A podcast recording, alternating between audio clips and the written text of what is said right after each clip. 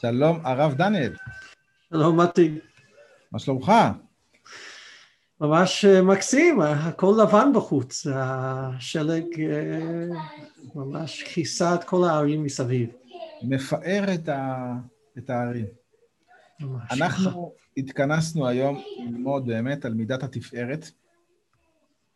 אה, אנחנו בקטע, אנחנו בעמוד 216 בספר, בכרך הראשון של קבלת הראייה.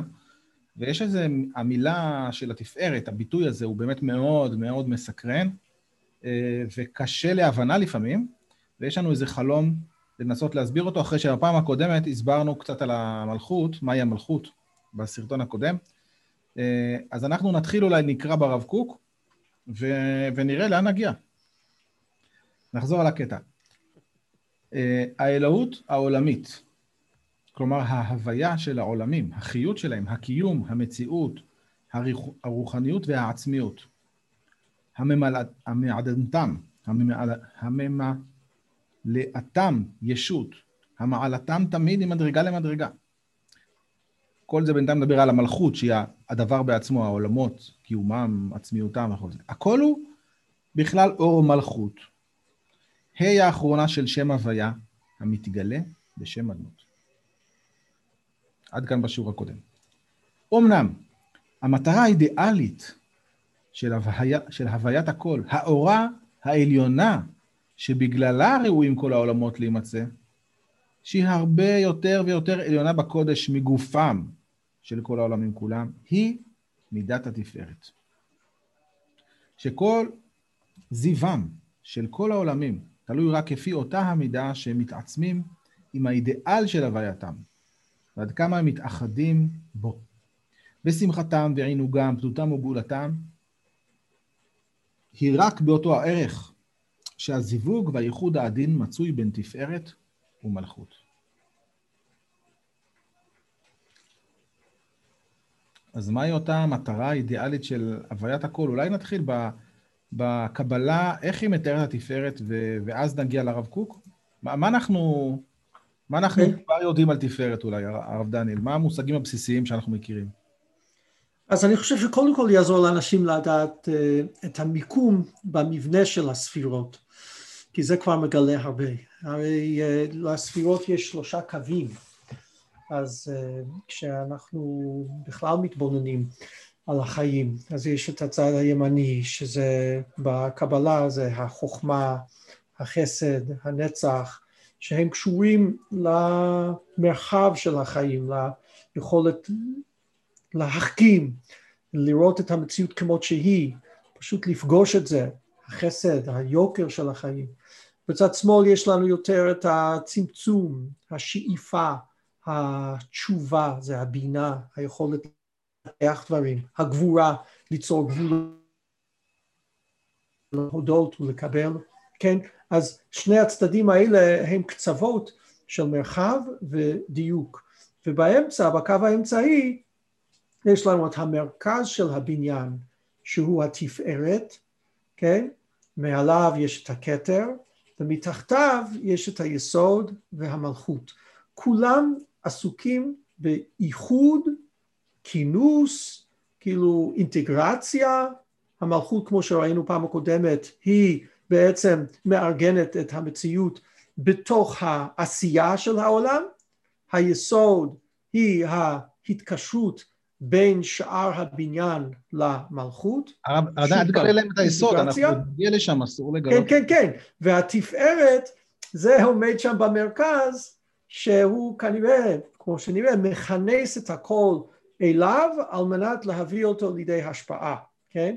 אוקיי, אז התפארת בעצם המובן, אם אנחנו מסתכלים על זה כמו גוף, כן? אז התפארת היא מרכז הגוף. כן, לגמרי, או שכמו שאנחנו נראה בשערי הוראה, זה הגוף של האילן. או בואו בוא כבר נשתמש בשפה של המקובלים. בוא נקרא את השערי הוראה הזה. או... כן. בוא נמצא אותו, הנה הוא, שערי הוראה. אוקיי, אז זה, זה יהיה הטקסט הקבלי, הקלאסי, אפשר להגיד, של התיאור של התפארת. כן? וזוהי הספירה הנקראת, גם היא תפארת, וצריך אתה לדעת מה עניין תפארת. כבר הודענוך כי שם הוויה יתברך הוא גוף האילן. עכשיו, שם הוויה הוא קשור אל התפארת. ובו העיקר, ובו הכל מתייחד, וענפים מכאן ומכאן מתאחזים בו. במובן הזה זה כמו התיאור של הספירות שתיארת, יש לו כל מיני צדדים, הכל מרוכז, mm-hmm. כמו הספירה המרכזית של הכל. והוא יתברך פועל בכל, ומושל בכל. אז בעצם זה כמו המרכז של כל הספירות, שזה כאילו, אם צריך לשאול, לדבר על הספירות בשם אחד, אז אנחנו נדבר על התפארת. כן. Okay. עכשיו אני רק אעצור לרגע, yeah. כן. זאת אומרת, כששואלים בן אדם, כאילו, אתה יכול לספר על עצמך? עליי אתה רוצה שאני אספר?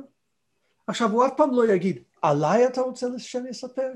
או לא יגיד, עליי אתה רוצה שאני אספר? רגע, יש אנשים ששומעים את זה בפודקאסט או מקשיבים בדרך, אז רק נגיד שעליי זה כן. לשים יד על הלב ולהגיד, אתה רוצה שנדבר עליי? ואף אחד לא אומר, בוא אתה רוצה לדבר עליי, והוא מחזיק את האוזן או את היד. כן, למרות שגם האוזן והיד הם אותו, באותו האופן שהמרכז שלו. אבל איכשהו החוויה של המרכז שלי הוא, שם כל הדברים הם איכשהו באינטגרציה שאפשר לדבר עליו בתור מי אני. כן. מעניין. מעניין שגם אנחנו, אה, היום אני מרגיש אנשים חיים, אתה שואל אותו איפה הוא נמצא.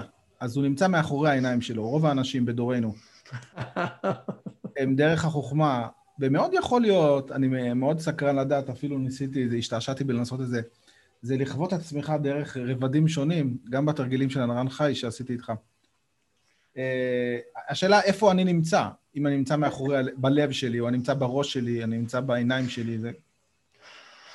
זאת שאלה גדולה מאוד, כן. אולי, ב, אולי האנשים קדמונים יותר uh, חוו את העולם דרך הלב יותר, כאילו, איפה אני נמצא. פחות מאחורי... אני לא יודע, אבל גם, ה... גם האנשים שמבלים את היום שלהם בצורה הזאת של מה שנקרא באנגלית talking heads. כן. זה אנחנו talking heads עכשיו. כאילו. כן. אתה לא רואה את הגוף שלי, אתה לא רואה את כל המלוא שלי, אתה לא רואה, כאילו, יש לי עוד הרבה ממדים מאשר זה. אבל. כן. בכל זאת, גם אם תשאל אותי, אתה, אתה רוצה לספר על עצמך? עליי שאני אספר? אני עדיין אצביע פה אני חושב גם הילדים שעסוקים כל היום במסכים וזה בסך הכל מתנהל בצורה כזאת, תשאל אותו, הוא עדיין חווה את עיקר הנוכחות שלו כאן. פחות מודע, יותר מודע, אבל uh, התפארת אם כן זה איכשהו המרכז ששם הכל מקבל, כמו שתכף אנחנו נראה, את ההשראה שלו, את החזון שלו לפעולה. בוא נראה. אני אשלים את הקריאה פה. וכשהוא דן את בריאותיו, הוא פועל בהם כפי יושר משפטו. כבר, למה יושר? יושר כי זה הקו הישר. כן. משפט זה, עוד מעט נדבר על זה גם, משפט זה... גם חושן המשפט הרי, לב אהרון. לא, לב אהרון, הוא זוכה בזה בגלל מה שקורה לו בליבו. ואחר ושמח בליבו. מייצג את האיזון, מייצג את האיזון והשיקול דעת שבלב, כאילו. כן, נכון. Uh, כבר הודענוך שהוא מתלבש מלבוש הראוי לאותה הפעולה. לפיכך נקרא בכל שם ושם, ובכל כינוי וכינוי, כפי שהשעה ראויה. וכל אותם המלבושים והכינויים נקראים תפארת. ועל דרך זה פקח עיניך וראה למה נקראת ו', קו האמצעי, שהוא שם הוויה יתברך תפארת, לפי שהוא כלל הכל, והוא מושל בכל, והוא מתלבש בכל השמות כפי שרואה שהשעה ראויה, ואותם המלבושים נקראים תפארת. אז קודם כל הוא ו', ו' החיבור, מחבר ביחד. הוא מתכוון בשם הוויה י' כ' ו' כ', י' זה חוכמה, ה' זה בינה וו' זה התפארת. רגע, מה קרה לחסד וגבורה ונצח ועוד? הם כולם כלולים בתוך הוו, האמת היא שיש שש מהם, כן? שש מידות שכלולים בתוך התפארת, וזה רק, אגב, אבל הנקודה היותר מושגית כאן היא שזה וו החיבור שמחבר את הכל. הוא היושר, זאת אומרת שאם אני מבטא משהו ביושר, הוא מבטא את כל כולי, אפשר גם לומר, כן, ולישרי לב שמחה, השמחה הזאת של אהרון שזכה בליבו בעקבות זה חושן המשפט קיבל זה באמת בזכות שמחת לב. כי אדם שיש לו שמחת לב אז, אז הוא קיים בתוך המציאות הממש החיונית שלו ואז כשהוא שופט דברים, הוא לא קיצוני לכאן או לכאן. יש כאן אינטגרציה ווו החיבור, כן, זה נורא חשוב. זה מעלה את כן. השאלה פה שאני חושב שצריך לחדד אולי כאן. מה אתה אומר? מצד אחד, הוא כאילו יכול להיות כל מידה, אבל כל מידה מסוימת הוא לא. כן, נכון. אז, אז מה זה בעצם? הוא באמת דומה במובן הזה למלכות, שלית לה מגרמה כלום, היא הכינוס של הדברים והוצאתם לפועל. אבל התפארת זה כינוס המידות, כן, והאופן שבו הכלל של האישיות הולכת עכשיו, רואה את המציאות, רואה את התמונה הגדולה, ואת זה היא מעבירה הלאה. אה, מאיפה יש לה את כל התמונה? אבל זו שאלה שכל אחד בעצם שואל על עצמו, מי אני? אתה אוסף של כל מיני מרכיבים, אבל יש כאן איזשהו אני באמצע, שהוא בשלב הזה שאנחנו מדברים, לא המלכות, שזה הביצוע, הגילוי של האני, אלא המידות של האני שקיימים בפנים. המידות, אני לא יודע, ה-character לעומת ה-personality, האופי של האדם לעומת הפרצוף והביטוי שלו בפעולה, כן? אפשר לעשות... יש לי עכשיו פתאום, מתברר לי מהשיעור הקודם, דיברנו על המושג של אדנות ונדן ומדינה כמושג של המלכות. אז כן. עכשיו אולי אנחנו צריכים להוסיף מילה, היא דומה, אבל היא... המדיניות של המדינה. כן, כלומר, מקסים. יש איזה קונספט, לאן אנחנו הולכים? יש לנו מדיניות. מדיניות מקסים. זה מאוד קרוב למדינה, אבל זה לא המדינה. כן. זה הניהול כן. הזה של השופט של לאן אנחנו הולכים, וזה יכול להיות כל דבר. אבל עצם זה שיש ניהול מדיניות, זה כאילו יהיה התפארת. כן, אנחנו היום במדינת ישראל נמצאים בסוג של אה, מאבק משילות, מה שנקרא, בין הענפים השונים, כי אף אחד לא יודע את מקומו, כי אין, כי אין חזון על. כשאין חזון על, אז יש מאבק כאילו העם שולט או השופטים שולטים. אז אני אגלה לך משהו שבאמת הוא, הוא אגלה לך, זה פשוט נתגלה לי בשבת, ההבנה ש, שיש לי עכשיו משהו מאוד עמוק ומאוד מאוד נוגע למה שהרב קוק כאן מדבר. הוא מדבר על המטרה האידיאלית של הוויית הכל. אנחנו חוזרים לקטע ברב קוק. בדיוק. הוא קרא לזה, בשפה כן. המופלאה שלו, אחרת לחלוטין, המטרה האידיאלית של הוויית הכל. כן, וזה מקסים כי, כי בשערי אורה, אתה לא, כאן אתה יכול ממש לראות את החידוש של הרב קוק, שלוקח דבר שבעצם זה נשמע כמו מנגנון ביורוקרטי כזה של, של סידור הדברים, שלא, אנחנו, תדעו למה אנחנו, אה, למה אנחנו מתכוונים כאן, המטרה האידיאלית של הוויית הכל. אז בשבת התבוננתי במה שרש"י פותח פרשת משפטים איתו, ואלה משפטים אשר תשים לפניהם. אז רש"י אומר, יש פה וו החיבור, שתדע שהוא בא מסיני, כמו שהראשונים נאמרו בסיני גם זה, אבל אז הוא צריך להתמודד עם העובדה שבין הר סיני לבין פרשת משפטים יש את הסיפור של המזבח. אז רש"י ממשיך ואומר, ולמה נסמכה פרשת משפטים למזבח? לומר לך שחייבים לשים את הסנהדרין ליד המזבח. טאדה, יש כוח. אבל למה? מה קרה פה? זה לא מסביר, זה רק... עכשיו, מה שאתה עושה עכשיו, זה כמו ש... מה שהרב קוק עשה לשערי הוראה, שהוא הסביר את הפנימיות של זה, של למה זה כזה חשוב. כן. אז למה רש"י אמר, למה, מה, מה הכוונה של זה? מה המטרה? מה הכוונה של זה? אז פה, פה אני ממש חווה את זה במה שהרב קוק מתאר. הבית משפט, המשפטים, הם ההוצאה לפועל של משהו, אבל של מה?